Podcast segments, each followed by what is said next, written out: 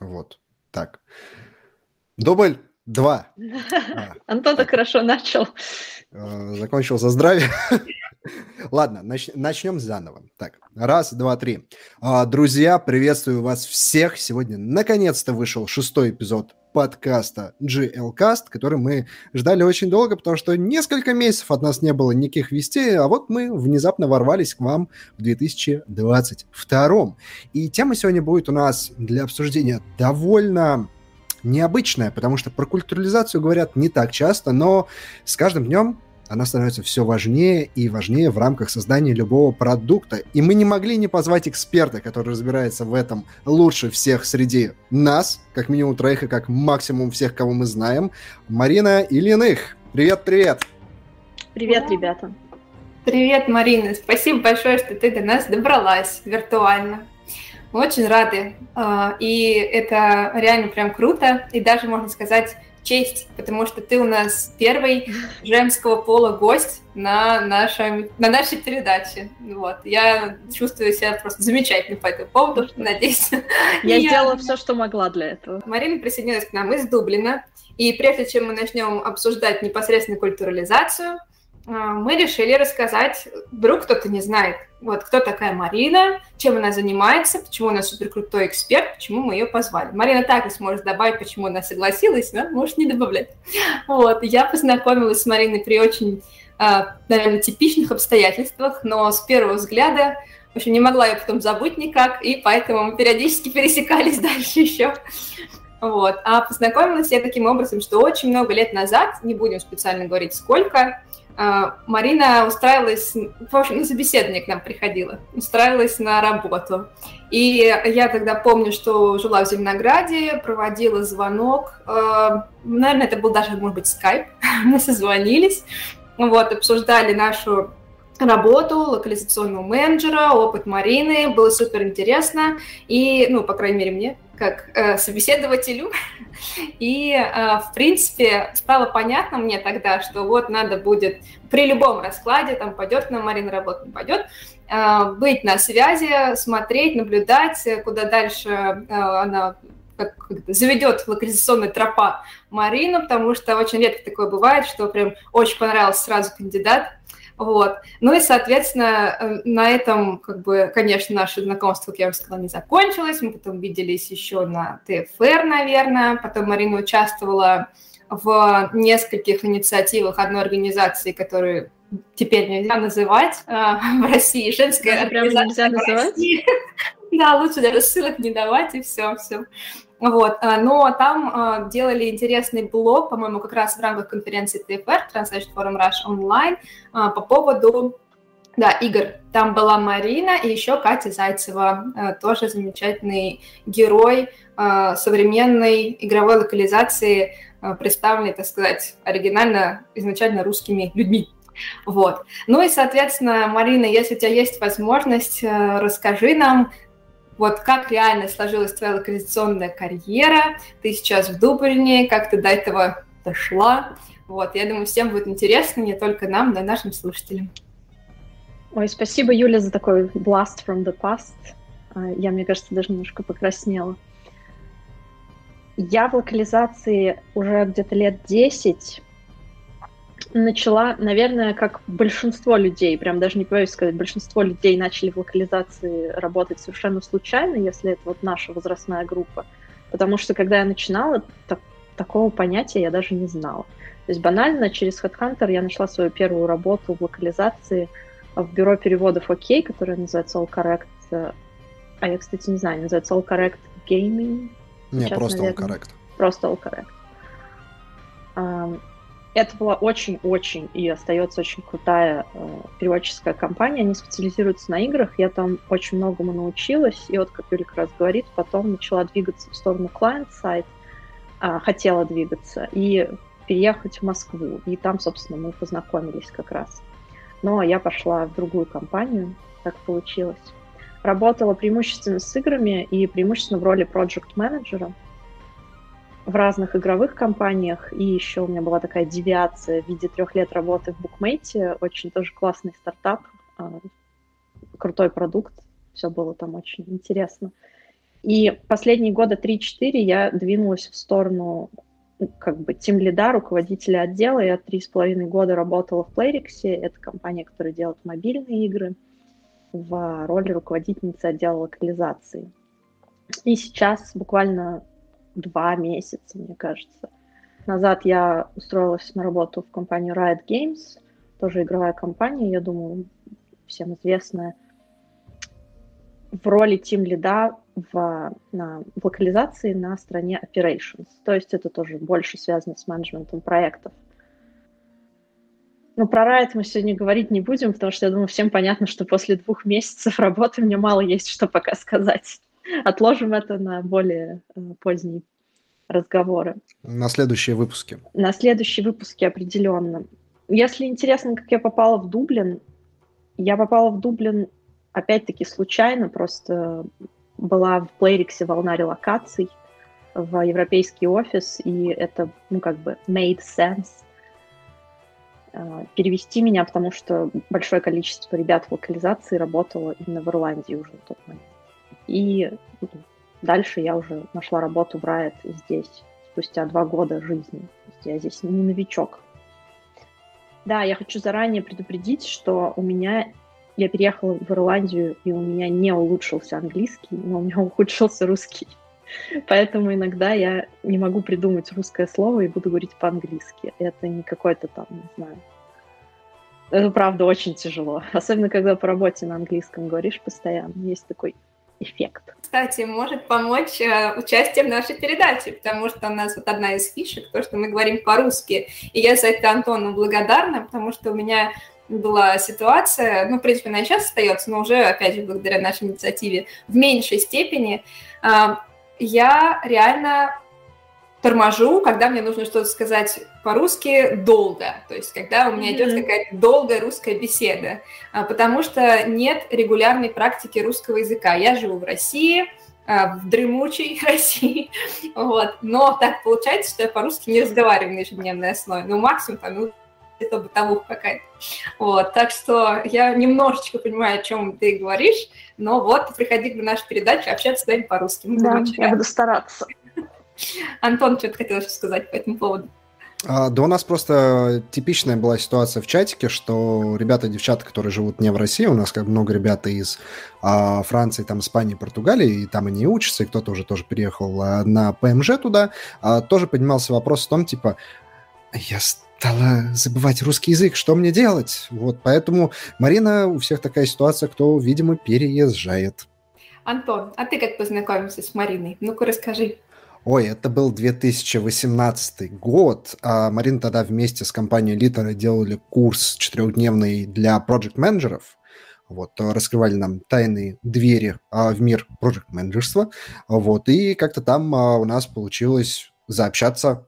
Вот, и я довольно активно, по-моему, участвовал в чатике, если я не ошибаюсь. Но в целом это был довольно такой прикольный интенсив, который делал Литер. По-моему, больше ничего не похожего и не делали с того момента, но на тот момент это была прям прорывная штука, которая прям, ну, дала такой большой толчок вперед. Вот, у нас еще было очень... У нас была еще очень веселая договоренность с Юлей компанией, в которой она работала, что я попадаю на этот курс только при том условии, что если я после него никуда не уйду. Но так получилось, что через два месяца после прохождения этого интенсива я перешел в другую компанию. Вот. Ну, всякое бывает. Но, тем не менее, я рад, что мы до сих пор сохраняем такие теплые и дружественные отношения. Вот движухи тут всякие мутим, тут подкасты пишем. Поэтому все, что делается, то делается к лучшему. Ну, у нас маленькая индустрия относительно, поэтому, конечно, хорошо всегда быть на связи. А вот тоже интересно, Марина, по поводу того курса. Мне кажется, он был реально классный. Я, конечно, его не проходила. Ну, во-первых, я слушала отзывы. Во-вторых, я знала, что там за программа, какую программу ты там придумала. Вот. И потом мне еще очень понравилось. Однажды я ходила на... мероприятие, организованное, по-моему, Высшей школой экономики, где э, было несколько прикольных игр, рассказывали, как они там вообще себя э, делали, как они себя создали. Э, там была какая-то прикольная, по-моему, презентация про, про или от э, отцов-основателей Pathfinder.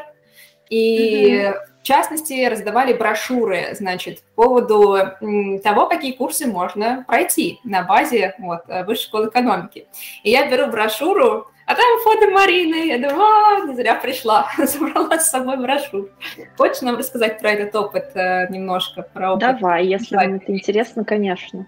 Вы с Антоном про разные курсы говорите. Вот Антон рассказывал про интенсив с Литерой. А ты, Юля, рассказывала про программу в Высшей школе экономики. И я там, по-моему, преподавала года четыре, потом переехала в Питер, и, собственно, мне было уже неудобно ездить в Москву. Это был очень интересный опыт. Ребята сделали программу, на которой они обучали. Тогда это позиционировалось как там будущих, наверное, продюсеров, геймдизайнеров, то есть такой широкий широкий спектр знаний про то, как делаются игры. И там, в частности, был такой мини-курс про локализацию. Ну, знаете, как мини, по-моему, там восемнадцать академических часов было, то есть он довольно-таки обширный. И я... для меня это было в новинку, то есть первый поток, как бы, я сделала этот курс так, как я себе представляла, это должно было быть. И сразу было видно, ну, вот Антон, наверное, как человек, который ведет курсы тоже, знает, что ты, например, думаешь, классно я придумал какой-то материал подать, и ты начинаешь его подавать, и ты понимаешь, что у него нет реакции, или, например, люди не понимают, что ты им объясняешь. И вот так вот итеративно в течение нескольких лет я его переделывала, переделывала, переделывала. Мне кажется, в конце он уже получился прямо такой достаточно хороший. И я, помню, проходила специально курсы по педагогическому дизайну, там, как методологию разрабатывать, там, обучение для взрослых. Ну, в общем, не помню, как этот термин называется. В общем, большую работу такую делала, и это было клево, потому что мне нравится учить. Есть классное ощущение, когда ты переходишь, когда ты что-то рассказываешь, и ты видишь, как человек переходит из состояния, когда он такой сидит расслабленный, в состояние вот так, когда он тебя слушает. Это очень классно. И я встречала ребят, которые проходили мои курсы потом, и они, например, там устраивались в локализации где-то, в какие-то хорошие компании, или работали в игровых компаниях, в каких-то ролях. И это очень здорово, когда ты понимаешь, что ты можешь приложить руку вот к развитию человека в той области, которая ему нравится. И игровая индустрия, она для многих не просто место работы, а это, ну, прямо мечта, потому что, не знаю, как... Ну, я знаю, Антон играет, не знаю, Юля, ты играешь или нет. Я большой вообще геймер, поэтому для меня, ну, это просто дополнительно классно знать, что я работаю над продуктами, которые мне нравятся. Но это же вообще большой плюс, когда ты занимаешься вот тем, что реально доставляет удовольствие.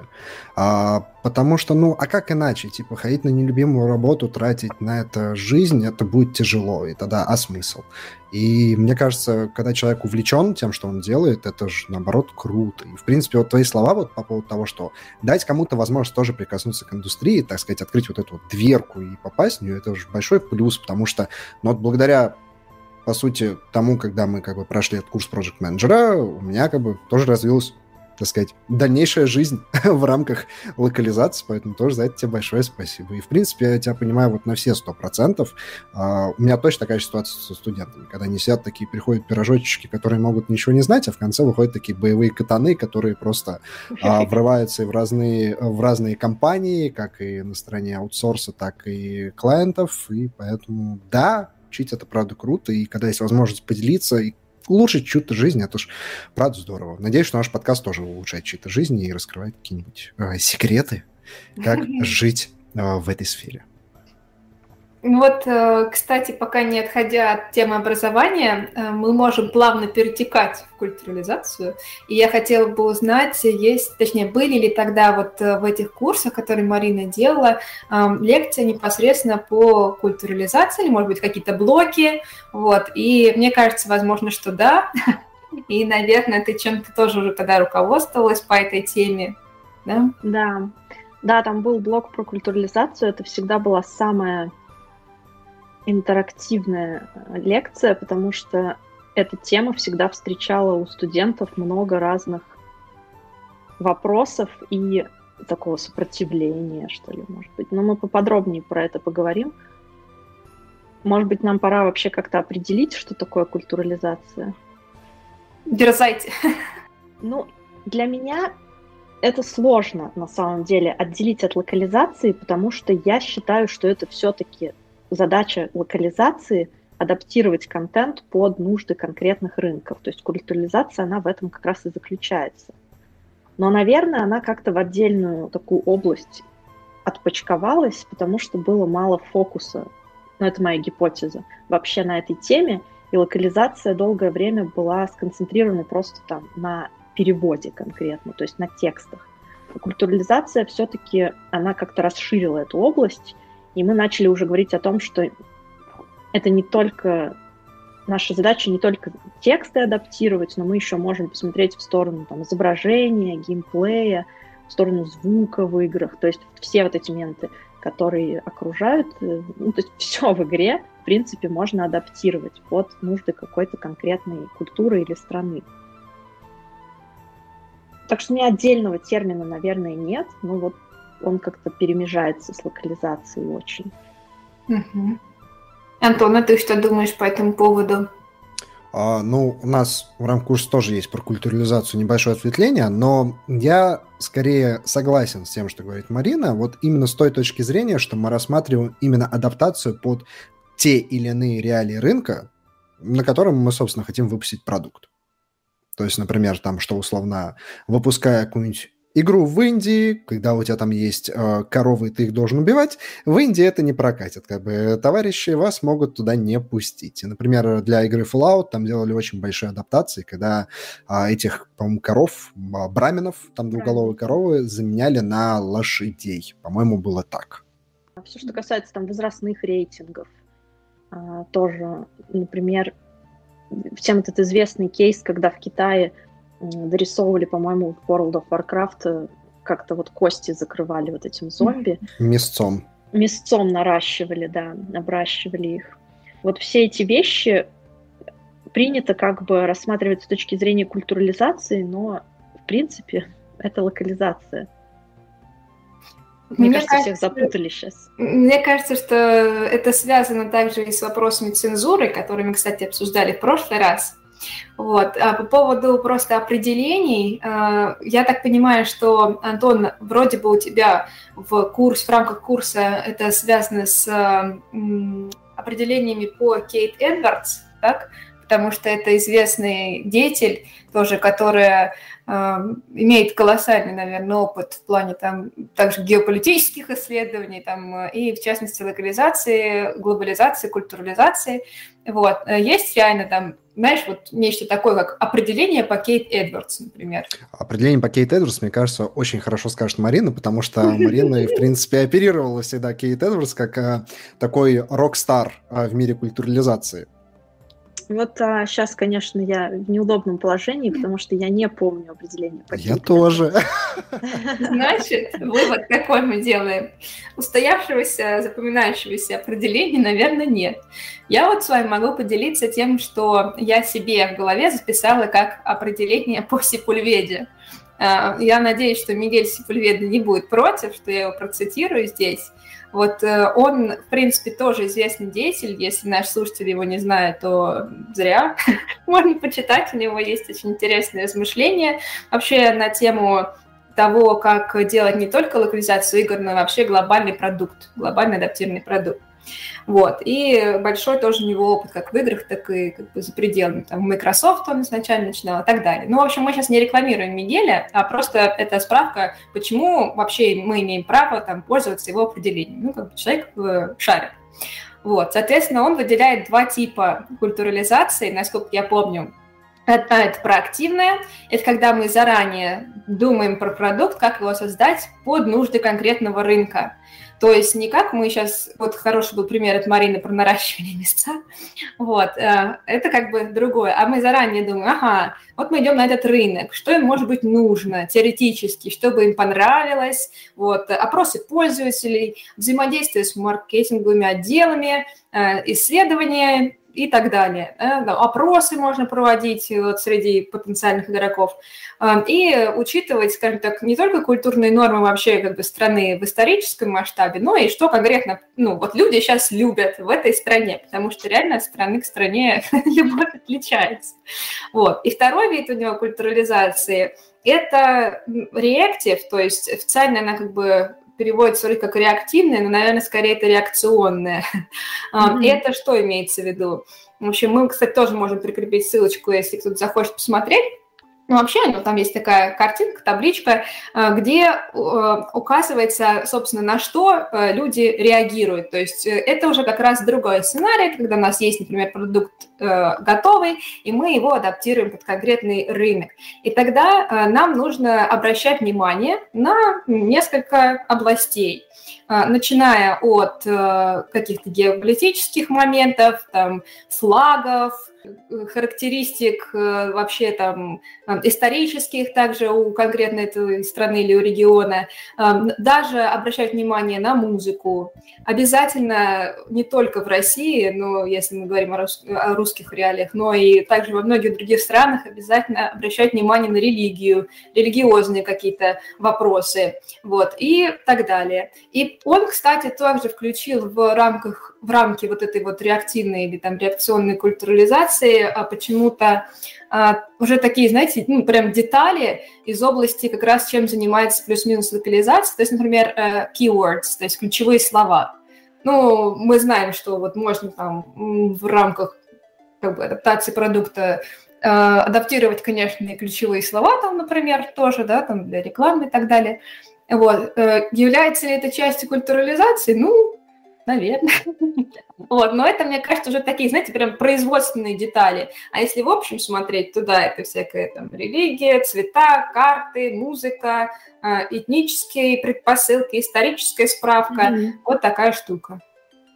Я бы еще, наверное, хотел добавить два буквально момента, чтобы распутать наш вот этот вот клубочек, а то вдруг зритель нас слушает и думает, блин, типа, а чем-то культурализация все-таки отличается от локализации? Начнем с того, что локализация – это не перевод. Как бы локализация – это у нас такая большая штука, в которую входит и перевод, и озвучка, и культурализация. Все это является частью одного большого механизма. Поэтому как бы культурализация, она нам помогает именно адаптировать сам продукт, потому что локализация – это именно про адаптацию самого продукта, как, в принципе, мне кажется, мы постоянно и говорим. Вот.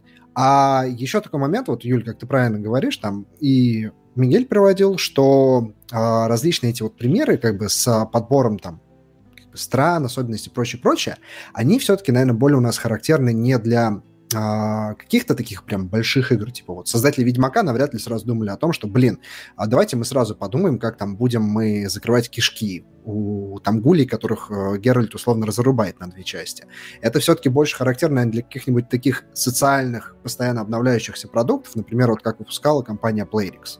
А, на мобильные устройства, кучу игр, там, Garden Escapes, и в этом случае уже можно как-то думать там, условно, про музыку, про цвета, про адаптацию персонажа, маркетинговые какие-нибудь рекламы и прочие-прочие нюансы. Вот. No. По-моему, хороший мостик к тому, чтобы перейти к примерам как раз от компании Playrix, тем более, что у Марины коллеги даже писали несколько заметок, статей на эту тему очень интересных. Я вот помню навскидку пример про сауну, баню, но у Марины наверняка есть гораздо больше интересных историй. Ну, я вообще хочу немножечко продолжить то, что Антон начал говорить. Культурализация вообще-то не обязательная вот такая штука, которую всем нужно делать. Не обязательно нужно думать о том, что как наша игра выйдет в Китае, и что мы должны для Китая изменить. Или там для, не знаю, какой-нибудь Хорватии, или США, или Бразилии. Потому что, на мой взгляд, нужно просто всегда... Никто не может вам запретить делать тот контент, который вы хотите делать. Ну ладно, конечно, могут.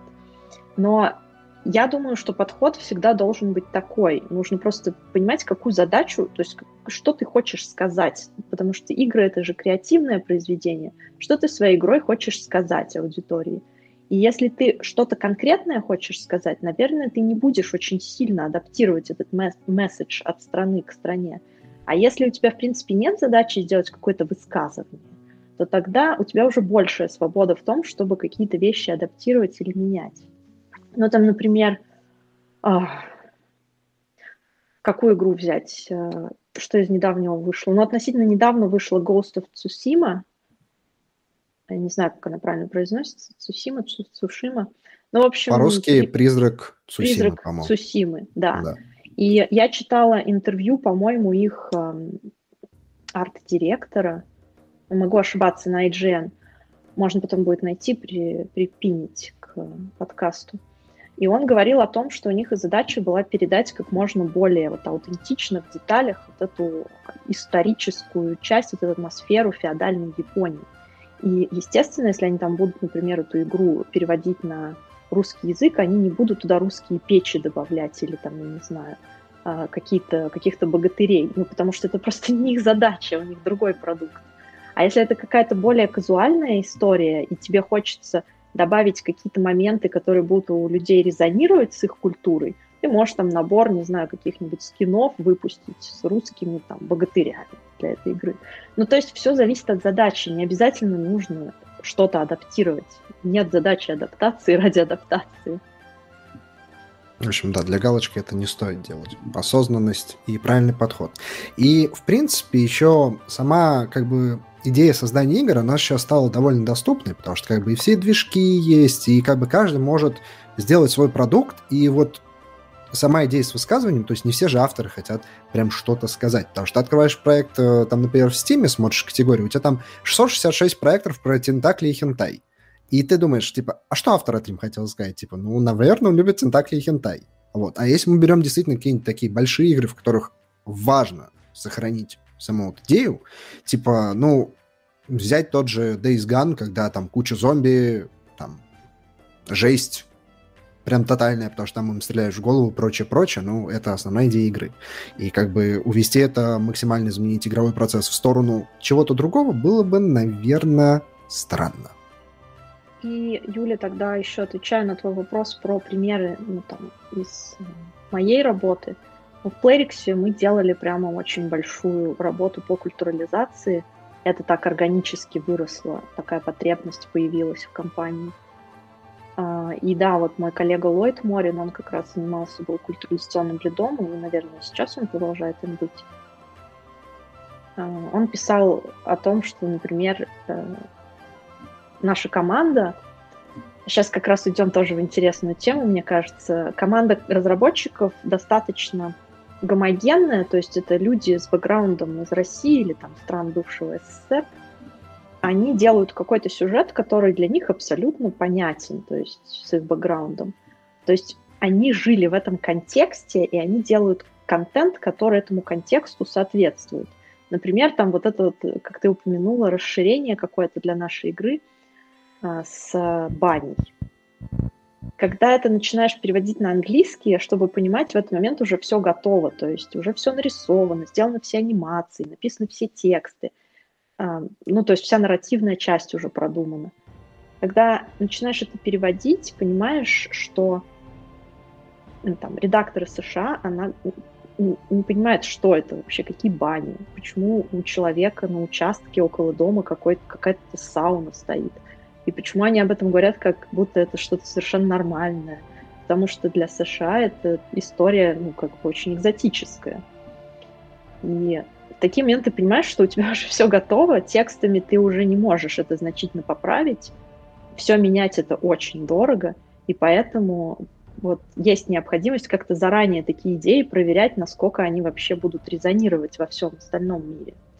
То есть в данном случае это просто была какая-то очень, наверное, нишевая история, которая для России была очень понятна, а для США, который там, ну, такой большой рынок важный, она была совершенно нерелевантна, и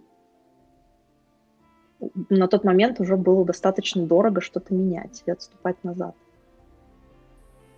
Как вы с этим справились? Я, честно говоря, про тот кейс конкретно не помню, но всегда постараемся, постарались приходить к компромиссу, с авторами общались, потому что мы же тоже не знаем, куда дальше сюжет, например, двинет, и мы не можем без консультации с нарративными дизайнерами что-то значительно в текстах переписать, потому что, может быть, там дальше все на этих банях будет развиваться. Я думаю, что, по-моему, в тот раз мы просто как-то текстами это немножечко поправили, добавили какие-то разъяснения, что это, почему, потому что посчитали, что исправление на тот момент уже будет слишком экономически затратно. А был другой пример, обратный, где мы меняли, несмотря на то, что все уже было готово.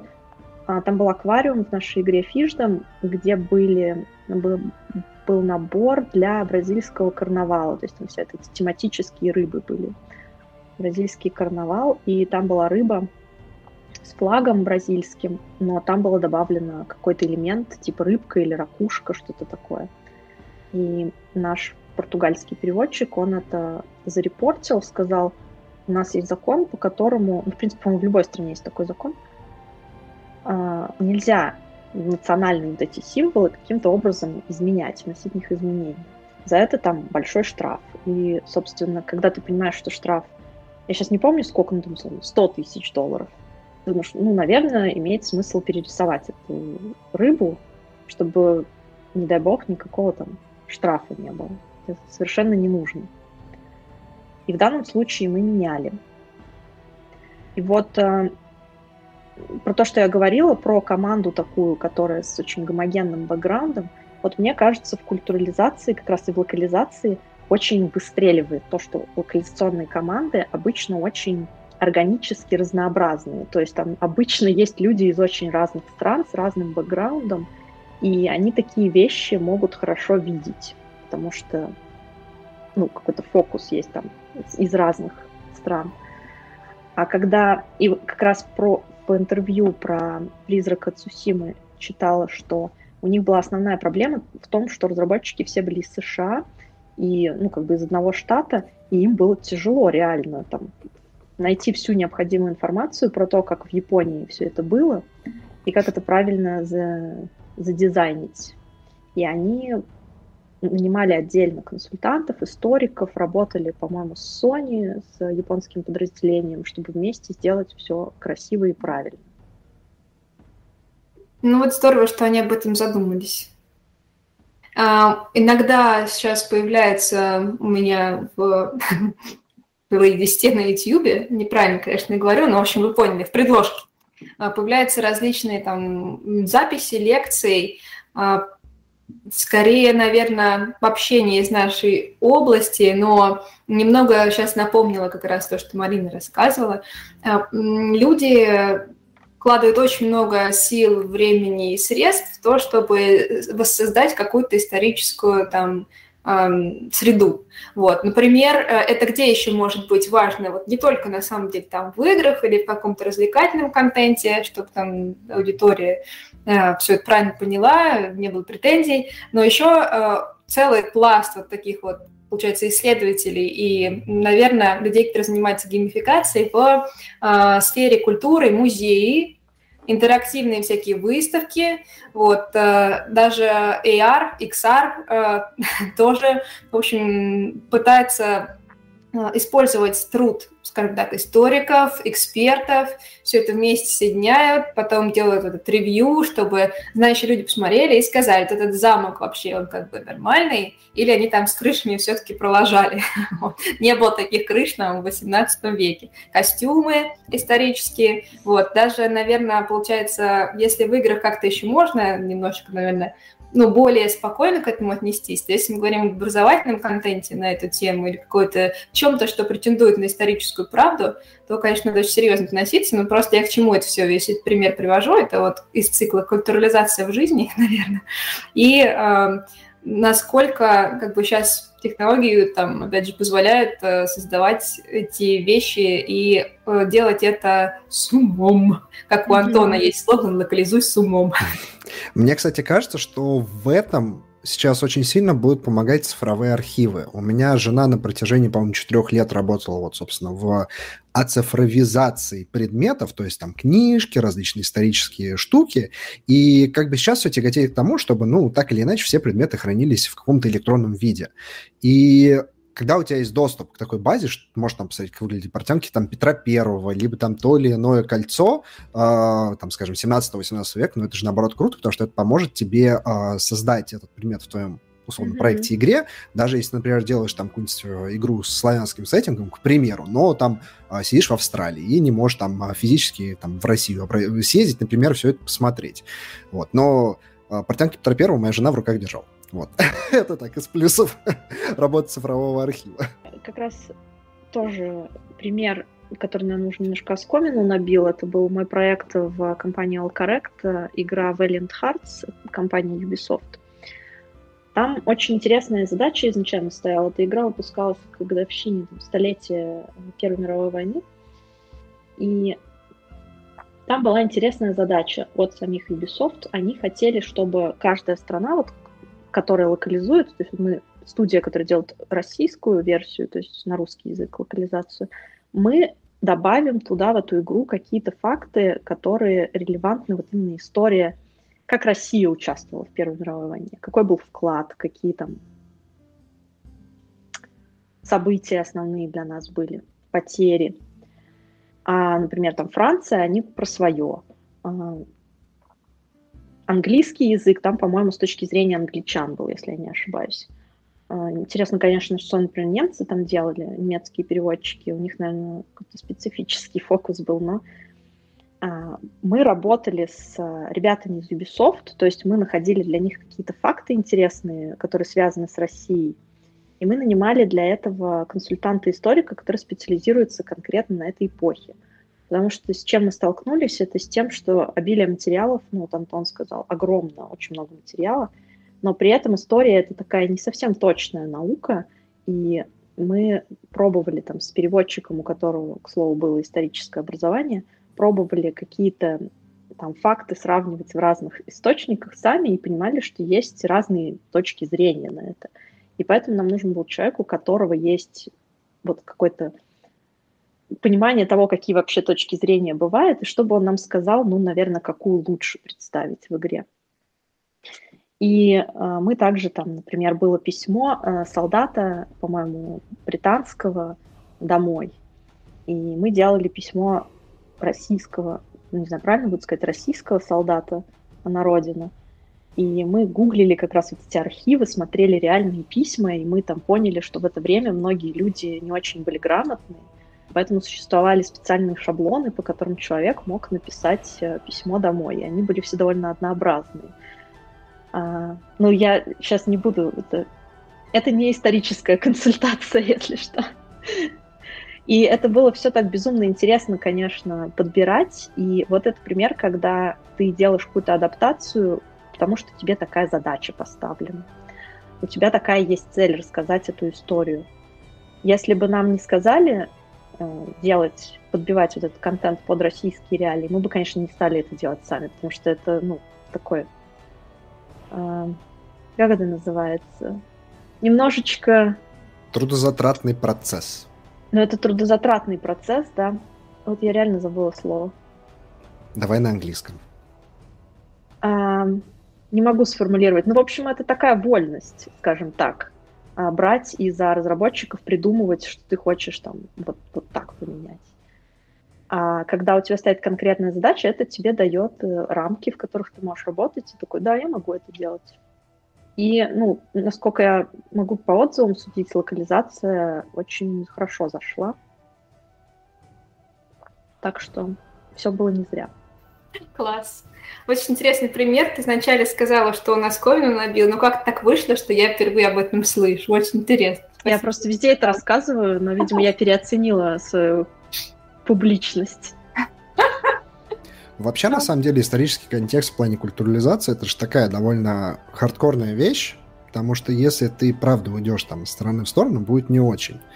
Я знаю один проект, название не могу называть, потому что это как бы проект моих товарищей, и как бы они им занимаются, и как бы просто лишний раз лучше не упоминать название. Но суть в том, что там некоторые исторические факты, которые затрагивают э, Советский Союз, они были переведены, ну, как бы не столько переведены, сколько в самой игре. Они представлены не в том свете, которые обычно подаются э, в рамках нашей истории.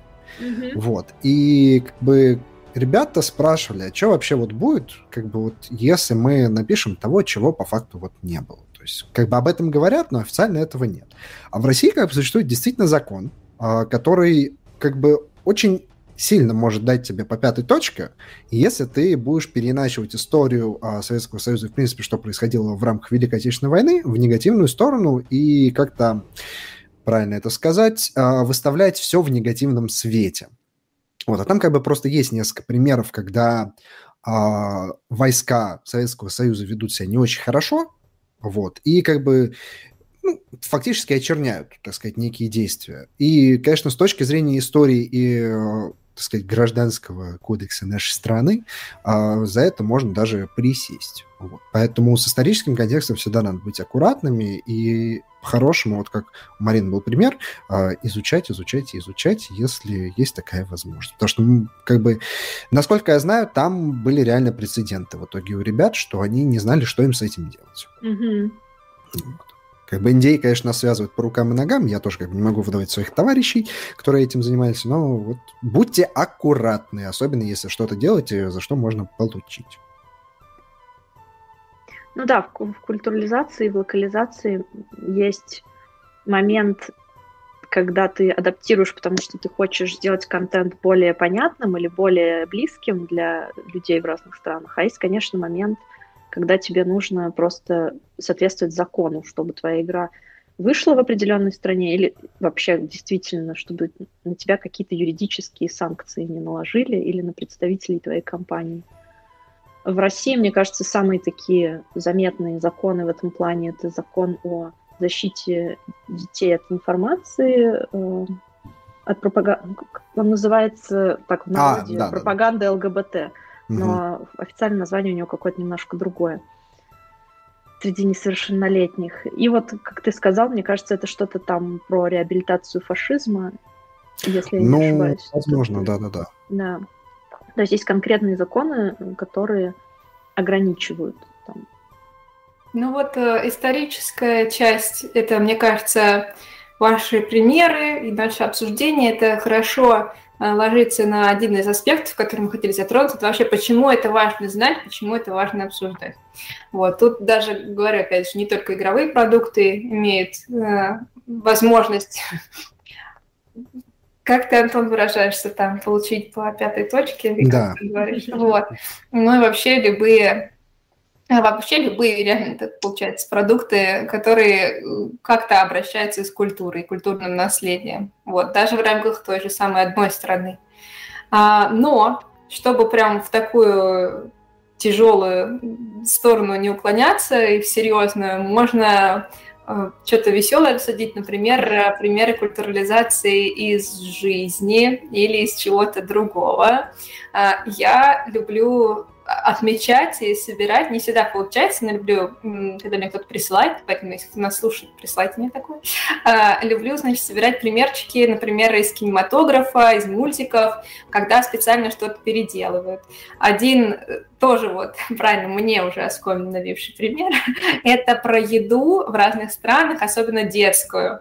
И про то, как, например, если, по-моему, в фильме, ой, в мультфильме «Головоломка», да, это было, что предлагали во всех странах там ребенку, допустим, брокколи, а в адаптации на там, азиатские страны было понятно, что ну, как бы народ не понимает, почему ребенок там отказывается есть зеленое что-то. И, в общем, там заменили овощ вообще на другой, который как раз тамошние дети не едят, не любят. Mm-hmm. Вот, такие прикольные штуки. Люблю собирать, складировать, хотя не знаю зачем. Вряд ли это мне когда-то пригодится. Но если привести пример, то вот можно. У вас есть какие-нибудь такие примеры? Может быть, даже у Марины что-то связанное с эмиграцией, что-нибудь такое заметила? Ой, мне кажется, самое очевидное, вот как раз иммиграция — это попадание с другим контекстом в новый, в новый контекст и столкновение с местным контентом. Самое большое, наверное, то, что прям первое в голову приходит, это Ирландия, страна, где левостороннее движение, как в ю кей. И когда я приехала, первые несколько дней мне было просто физически страшно ходить по улицам, потому что мне все время казалось, почему этот сумасшедший едет по встречке. И это прямо вот было такое. И как они это, как в Ирландии с этим работают. То есть есть когда ты выезжаешь из аэропорта, там сразу есть знаки такие на трех языках, которые говорят: ребята, мы по левой стороне ездим, keep to the left. И на, почти на всех перекрестках, то есть я живу такой, в такой немножко деревне, и даже здесь на всех перекрестках около светофоров написано, а, типа, посмотрите вправо, потому что оттуда машина поедет. И у меня физически первое время в России же ты делаешь вот так, а, и я физически делала здесь вот так, и это бесполезно. То есть вот эти, ну не то что бесполезно, не очень полезно. И вот эти знаки, они помогают тебе вернуться в реальность. Это очень круто. Это, мне кажется, как раз примерно, вот, если в реальной жизни сказать про культурализацию, это как раз пример культурализации, потому что то, что эти знаки переведены на несколько языков, это вот, ну, перевод.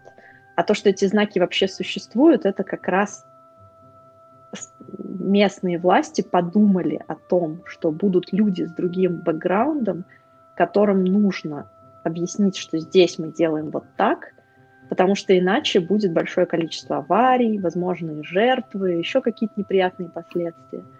Вот, вот такой пример.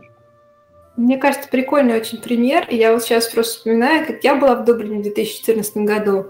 Меня это там... Почему-то вообще я не обратила на это внимание, на эти надписи прям на земле даже, на асфальте, на переходах. Возможно, потому что я обратя, обращала внимание на нечто похожее в Лондоне, где я была до этого. Там тоже кое-где был, была такая тема. Вот. И еще, конечно, у них самая популярная «Mind the Gap», но это из другой области. Вот. А, а это самая идея о том, что это вот было сделано для людей из других областей и с другим культурным наследием. Прикольно. Вот не думала об этом. Хороший пример. Да. Я иногда даже... У меня бывает такое, что я пытаюсь выехать на встречку, но вовремя меня захватывает, что не стоит. Это вообще очень страшный момент, потому что после того, как я тусовался в Азии там почти год, там тоже левостороннее движение, и возвращаясь в Россию, ну, тут как бы надо пересаживаться как бы с байка на автомобиль. И первый день просто, когда мы сели, и я поехал, я почему-то сразу автоматически выехал как бы вот на левую полосу, а не на правую. Слава богу, что никого не было. Это было, опять же, под деревней, но это было стрёмно. То есть мозг такой, типа, стой! Ты не в Азии, ты в России, давай направо. Вот. Хотя я уже с нетерпением жду, когда можно снова прикоснуться к левостороннему движению. Мне оно почему-то привычнее и удобнее. Нет, я считаю, что это какая-то... Дичь. Это какая-то... какие-то остатки прошлого, пережитки. Ну ладно. У меня, наверное, опять же, из таких воспоминаний, э, прикоснемся к еде снова. Опять же, э, в Индонезии очень много... культурализационных копий кей эф си. Есть как бы сам кей эф си, там представлен Kentucky Fried Chicken, где как бы официально все продают курочку, но, например, на том же острове Бали вы можете встретить кучу копий, которые будут называться эй эф си, джи эф си, си эф си, и как бы вместо полковника Сандерса там будет физиономия человека, который держит эту точку. Mm-hmm. То есть чисто вот так же он стоит в этом колпачке, в фартуке, но там будет просто его лицо. И, естественно, они тоже будут продавать курицу, потому что, я не знаю, мне кажется, в Азии очень любят есть курицу, в принципе, повсюду, везде. В этом плане там было тяжеловато, когда ты ешь, вроде хочешь перекусить, ты мясо не ешь, ты заезжаешь в такой там джи эф си, эф си, и ты хочешь что-то поесть, а там только кура. Вот. Это было довольно забавно и смешно, как бы ты постоянно видишь вот эти вот копии. Ну, это вот, например, тоже Starbucks, который, как все мы знаем, кофейное очень место и про кофе. Когда они в Китай выходили, они туда добавляли много разных чаев, ну, просто потому что люди хотят пить чай. Ну, это, мне кажется, а еще Макдональдс у нас есть с кучей региональных блюд. Мы, кстати, задавались вопросом, а что есть в Макдональдсе в России, типа, чем... Ну, он отличается от другого. Оказывается, что у нас есть блюда с креветками, и они есть не везде. Mm-hmm. А в, опять, вот в Индонезии, я помню, у них в меню специально есть рис с курицей тоже. И еще мороженка с колой. В России я вот не видел мороженку с колой, что тебе наливают колу, а наверх типа мороженку кладут.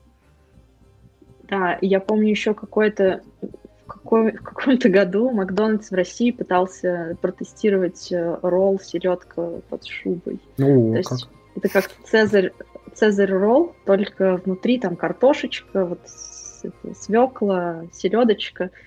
Это, конечно, очень, очень местное такое. Это как был танкобургер в Бургер Кинге, когда не то, что а картоху напихали, но это было в рамках рекламной кампании, по-моему, для World of Tanks как раз. Какая-то у них там коллаборация была для рынка. Макдональдс хороший вообще пример работы с разными культурами. Не буду много про них говорить, но, опять же, у того же Мигеля Сепульведа был курс по интернационализации, и там он показывал именно как приложение Макдональдса, а также вот эти вот, как они называются, большие экраны, которые в самих, в самих точках, да, в ресторанах в этих есть, как они прикольно там все адаптируют для разных рынков, в том числе обращают внимание на банальные вещи типа эл ту эр, эр ту эл, да, то mm-hmm. есть right to left, но и сами продукты, и сами, само позиционирование этих продуктов, конечно, следят за тем, что вообще люди там будут есть, чего хотят. Вот, в этом смысле, мне кажется, там как бы есть э, хорошее понимание этого и, наверное, большая исследовательская работа. Вот, но если не только про э, рестораны, да? Как-то есть, захотелось. Есть. А мо- можно я разгоню еще одну тему Давай. С ресторанами? А вот давайте подумаем, вот выходит компания «Теремок» на американский рынок, у них там будут панкейки с разными вкусами. Они вышли на американский рынок, и если бы да ты... Ладно. В Нью-Йорке открылись, по-моему. Да, да, если бы ты был завсегдатаем «Теремка», я была до пандемии, Сударь. Там, наверное, заходила раз в квартал точно, вот, то ты бы знал, потому что у них есть газета, ну, была, по крайней мере, то есть тебе дают, когда поднос со жратвой, там газетка такая, там написано все, какие у них новые точки открылись, что они там подают, дизайн, картинки там всякие, как вот у них выглядит новый ресторан. И да, они открывались в Америке и действительно тоже адаптировали блюда, так что не зря ты про них подумал. Ну вот я просто представил, если бы это были не стандартные как бы наши блинчики, а вот именно панкейки, там какой-нибудь а, царский. И как бы вот, кстати, вот интересно, как они тогда обращаются к покупателям в нью-йоркской точке? Как бы у нас это сударь-сударыня. Да. Я не знаю, кстати. Интересно. Ну, сейчас Интересно. Никак не обращаются, потому что они закрылись там в две тысячи восемнадцатом году. Наверное, да. все-таки не пошло. Эх, не продают они свои кушания. Ну и ладно. Ну, да, если возвращаться к контенту, ну, как бы, к, от хлеба к зрелищам, то у меня вот всегда... как у профессионала, возникает какой-то диссонанс, когда я смотрю... Ну, про игру сейчас, наверное, не могу привести пример, ну, какие-то фильмы или книги читаю, и вижу там какую-то... Меня очень сложно обидеть, как вот именно, например, жителя России. То есть я даже не знаю, что там должно быть про русских, чтобы меня задеть, но э, иногда интересно бывает смотреть, что было последнее... Э, А как он по-русски назывался? Queen's Gambit, про шахматистку. Королевский гамбит. А, господи, ход королевы. Да, вот этот сериал, конечно, это было просто безумно смешно, когда они поехали в Россию. Во-первых, что за фамилия Боргов? Вот, то есть весь фильм, ты думаешь, ну, то есть меня это воспринималось как что-то забавное. Или когда эти стюардессы в Аэрофлоте в каких-то шапках, ушанках, не знаю, это, что это вообще было. То есть интересно, конечно, как они это все разрабатывали, как они приходили к такому дизайну, но есть ощущение, что аутентичность какая-то и реализм не были целью в этом сериале. Для меня вот это, это не задевает. Точно не были цели. Я сейчас быстро вставлю ремарочку такую, потому что они же сделали главную... Я вообще не смотрела, начнем сразу. Но я читала, естественно, очень много референсов про это, и они сделали главной героиней девушку, и это был прям лейтмотив. О, умная баба. Хотя на самом деле такой герой реально был, и это был парень. Ну, то есть исторически вообще как бы окей. То есть когда ты об этом узнаешь, ты прям даже немного оторопеваешь, можно так сказать? Оторопь берет, короче. Вот, все, что я хотела сказать. Ну, это же сейчас такие адаптации повсеместно, тем более, если брать, опять же, производство Диснея. Сейчас же вот на днях буквально разгорелся скандал с Белоснежкой, что что якобы там взяли не светлокожую актрису, а смуглую, если я не ошибаюсь. Хотя как бы mm. по канону Белоснежка должна же быть а, светлым человеком. Ну, вот эти вот все нюансы. И там даже а, что-то они сделали с а, гномами, dwarfs, а, потому что там что-то даже Питер Дик, Динклейдж, который играл, а, собственно, в «Игре престолов», я забыл, как зовут персонажа, все, позор мне. Вот, он там тоже что-то... Тирион Ланнистер. Вот, Тирион Ланнистер, он тоже очень сильно возмущался по этому поводу. В общем, как бы адаптации под наше время, они, да, порой бывают продиктованы нормами общества, а, ну, возможно, не тем, что могут реально хотеть увидеть зрители. Вот. И как Но могут вот считать это... люди. Это как раз пример того, что называется токенизм. Я не знаю конкретно этот кейс с Белоснежкой, но вот по, на Амазоне вышел недавно, что там Золушка была. Да-да-да. И, да, да. и все очень возмущались, что там э, фею крестную играл мужчина.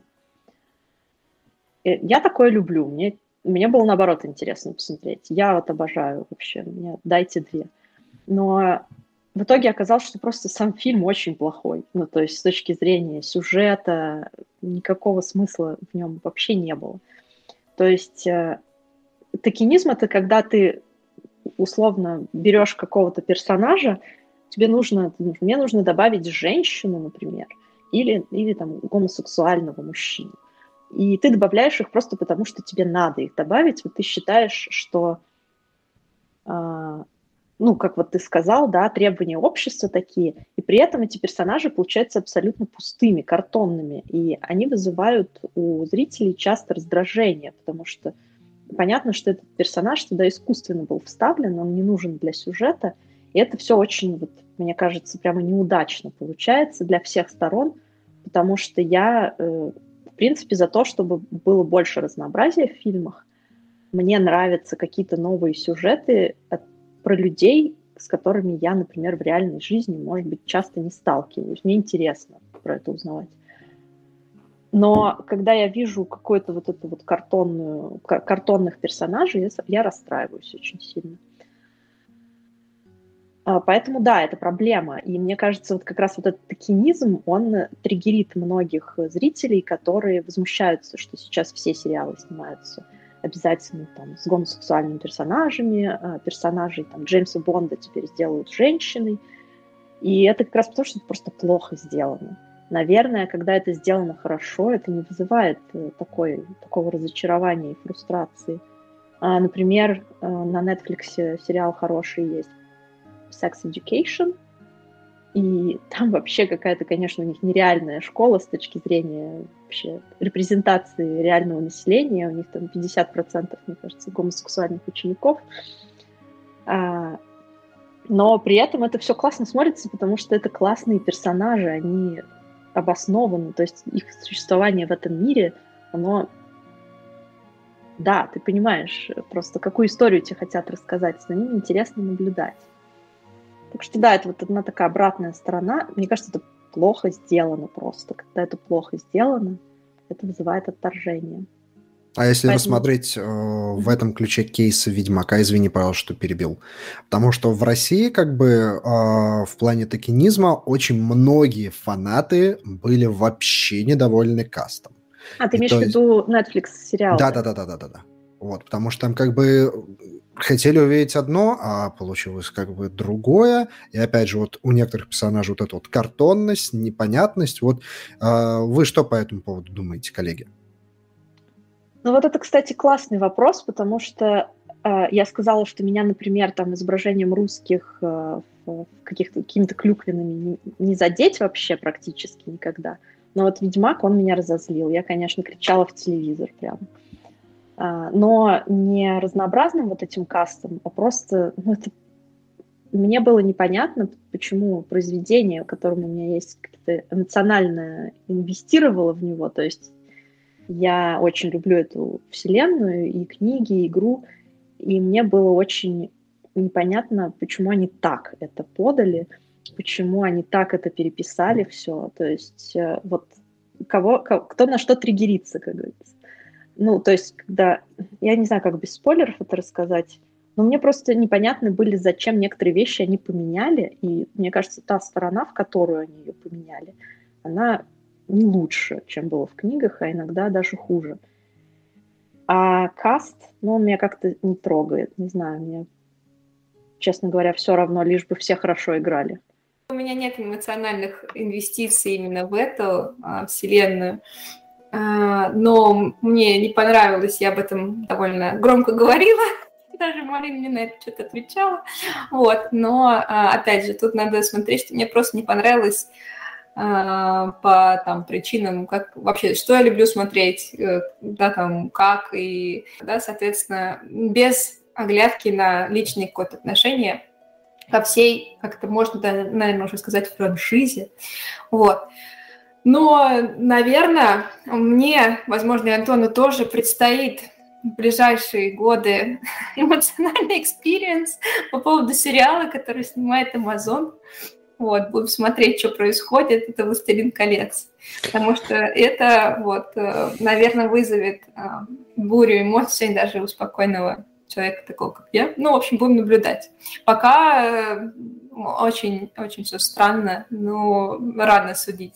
Нельзя так, типа, не читал, но осуждаю. Нет, давайте дождемся релиза, посмотрим, и вот тогда уже... Я готов осуждать экранизацию «Хоббита». Все три фильма. Прям очень сильно осуждать. Но это уже другая история. Да, это не связано с культуризацией, наверное. Ну вот, возвращаясь к «Ведьмаку», тем не менее, я как бы... Когда абстрагируешься от того, что это адаптация произведения, которое тебе нравилось, я, в принципе, там смогла получить некоторое удовольствие.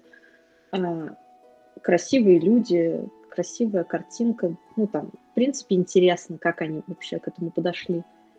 И я думаю, что очень большому количеству людей это зашло. То есть это же популярный сериал. И mm. мне кажется, что здесь просто... Здесь даже речь... Наверное, это какой-то американский взгляд, даже американский сериал. Наверное, вот на всю эту историю с их точки зрения. Это... Вот так получилось. Возможно, там есть еще адаптация под нужды поколения, ну, как бы современный, кто там, средний у них... Э, Под зритель. Социальную повесточку. Это. Вот, в том смысле, что э, как вообще вот там все это смонтировано, как э, история рассказана, какие там вот таймлайны, э, как, это, как, как, как сцены вообще выстроены.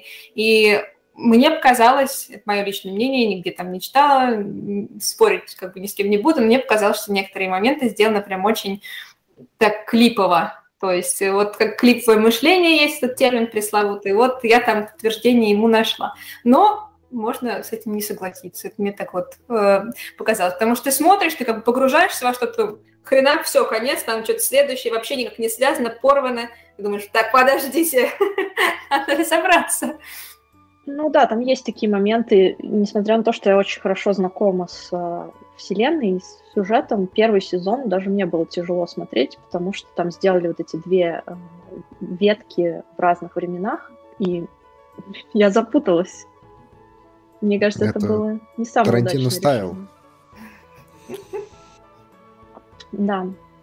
Ладно, зато песню очень хорошо адаптировали, и «Чеканная Есть монета», классно. Кажется, звучала везде ото всех, и то количество каверов от русских исполнителей, которое вышло вот буквально, мне кажется, в течение очень короткого срока после того, как релизнули первый сезон, это прям показывает то, что все-таки народ зашел. Вот.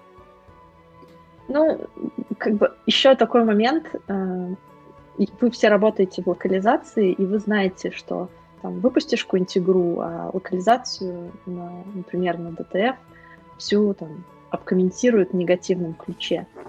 А ты, когда внутри находишься, ты понимаешь, с какими ограничениями в процессе производства ты сталкивался, и какие задачи стояли, какой был бюджет, как вообще это все, какие сложности были. И ты понимаешь, что, ну там, я понимаю, что пользователю, наверное, все равно, но ты понимаешь, что при там тех данных, которые были, это хороший результат.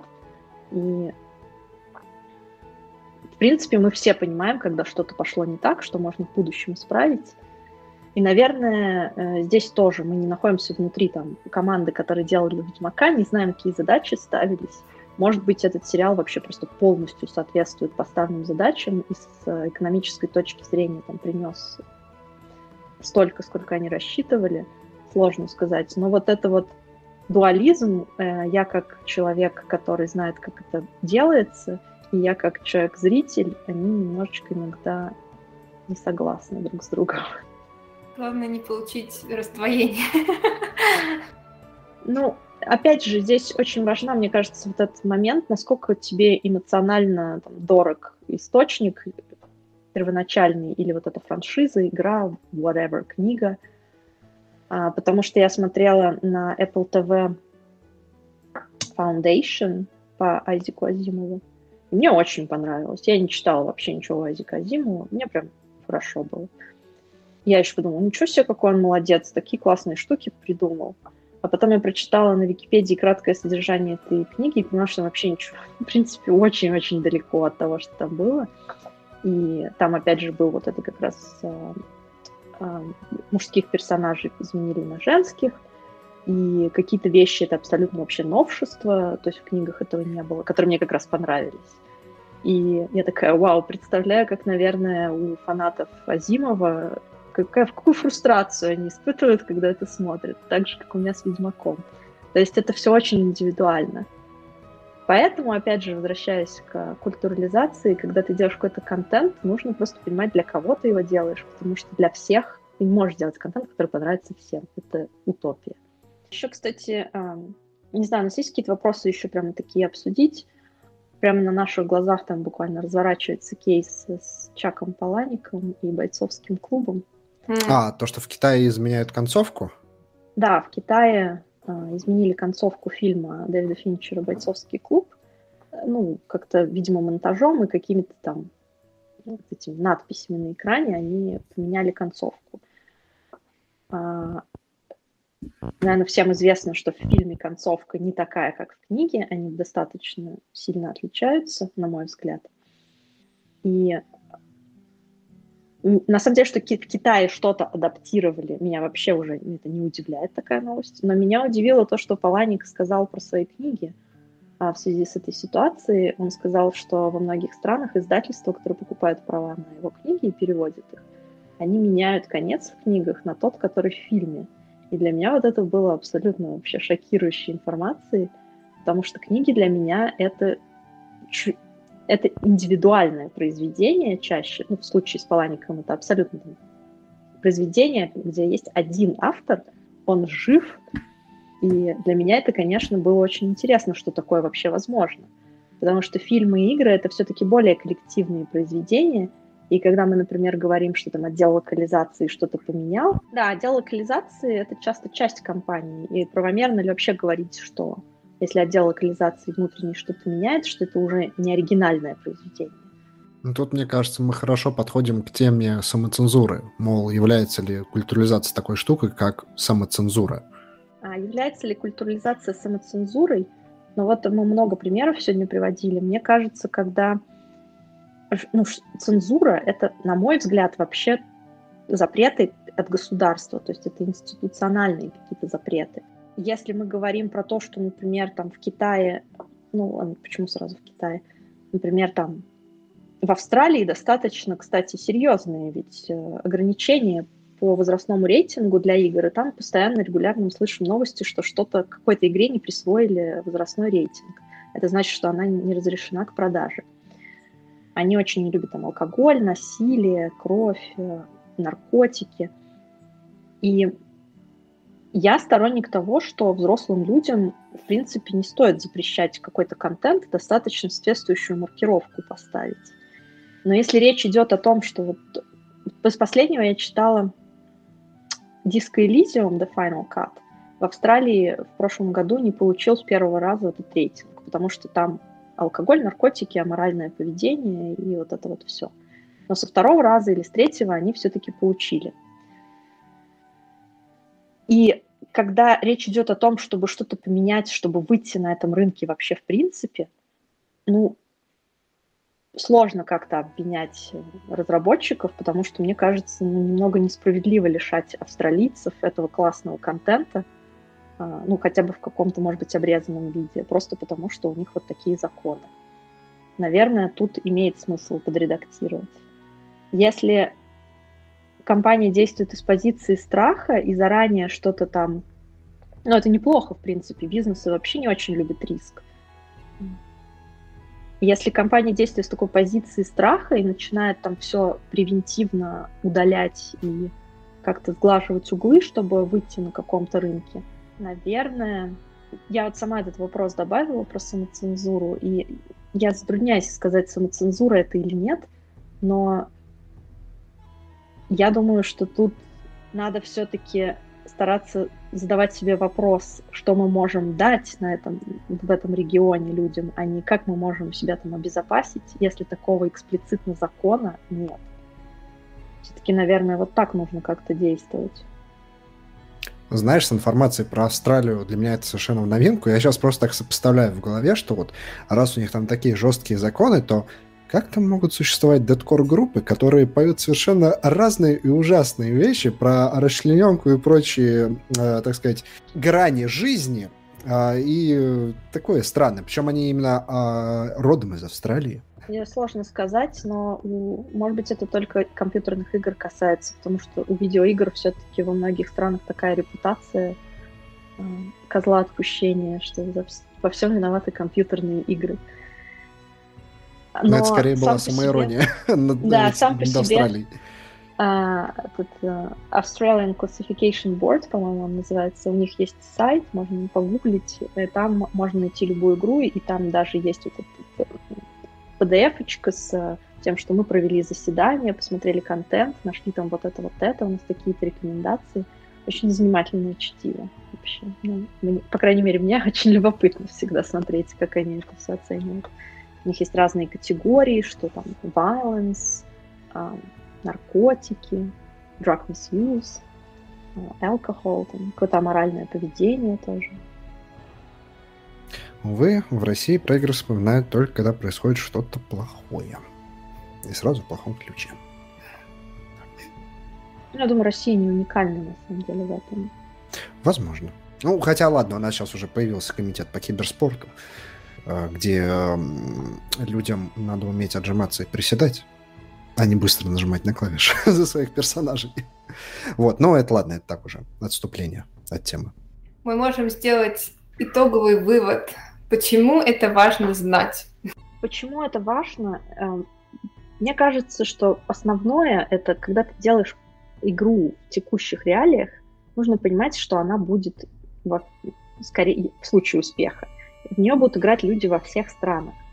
Поэтому, мне кажется, это очень хорошая возможность сделать что-то классное для э, потенциальной аудитории, подумав заранее о том, что им может понравиться, что может срезонировать там. Как сделать для них лучше, какой контент лучше для них будет подать. Причем, когда мы говорим про игры, у игр же обычно очень много того, что вокруг самой игры. Какие-то киберспортивные мероприятия, маркетинг. Не знаю, для озвучки там персонажей берут каких-то местных популярных актеров. Механизмы монетизации, оплата. В общем, очень-очень много моментов, которые можно продумать и сделать так, чтобы людям было классно, удобно игру в своем а, контексте употреблять и взаимодействовать с ней.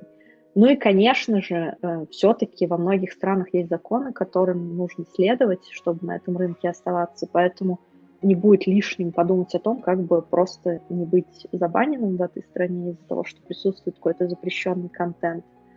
Это не хорошо и не плохо, это вот так, как и есть, и это то, с чем работают игровые компании постоянно. Потому что выходят в разных, в совершенно разных странах. Наверное, вот это две такие причины. Марина, а ты как опытный культурализатор и локализатор, наверное, обладаешь каким-то своим собственным набором критериев. Ты говорила, у тебя есть чек-лист на тему того, как ты подходишь к вопросу адаптации, то есть вообще нужна она, не нужна. Расскажи, пожалуйста. Ну, это такой внутренний чек-лист. Мне кажется, просто соберем все, о чем мы говорили в ходе сегодняшней беседы. Во-первых, нужно всегда понимать, какая у твоего продукта аудитория и какая у тебя цель. То есть, что ты хочешь своим продуктом сказать, если вообще что-то хочешь. Потому что многие игры существуют просто для того, чтобы зарабатывать деньги, и это абсолютно вообще нормальная история.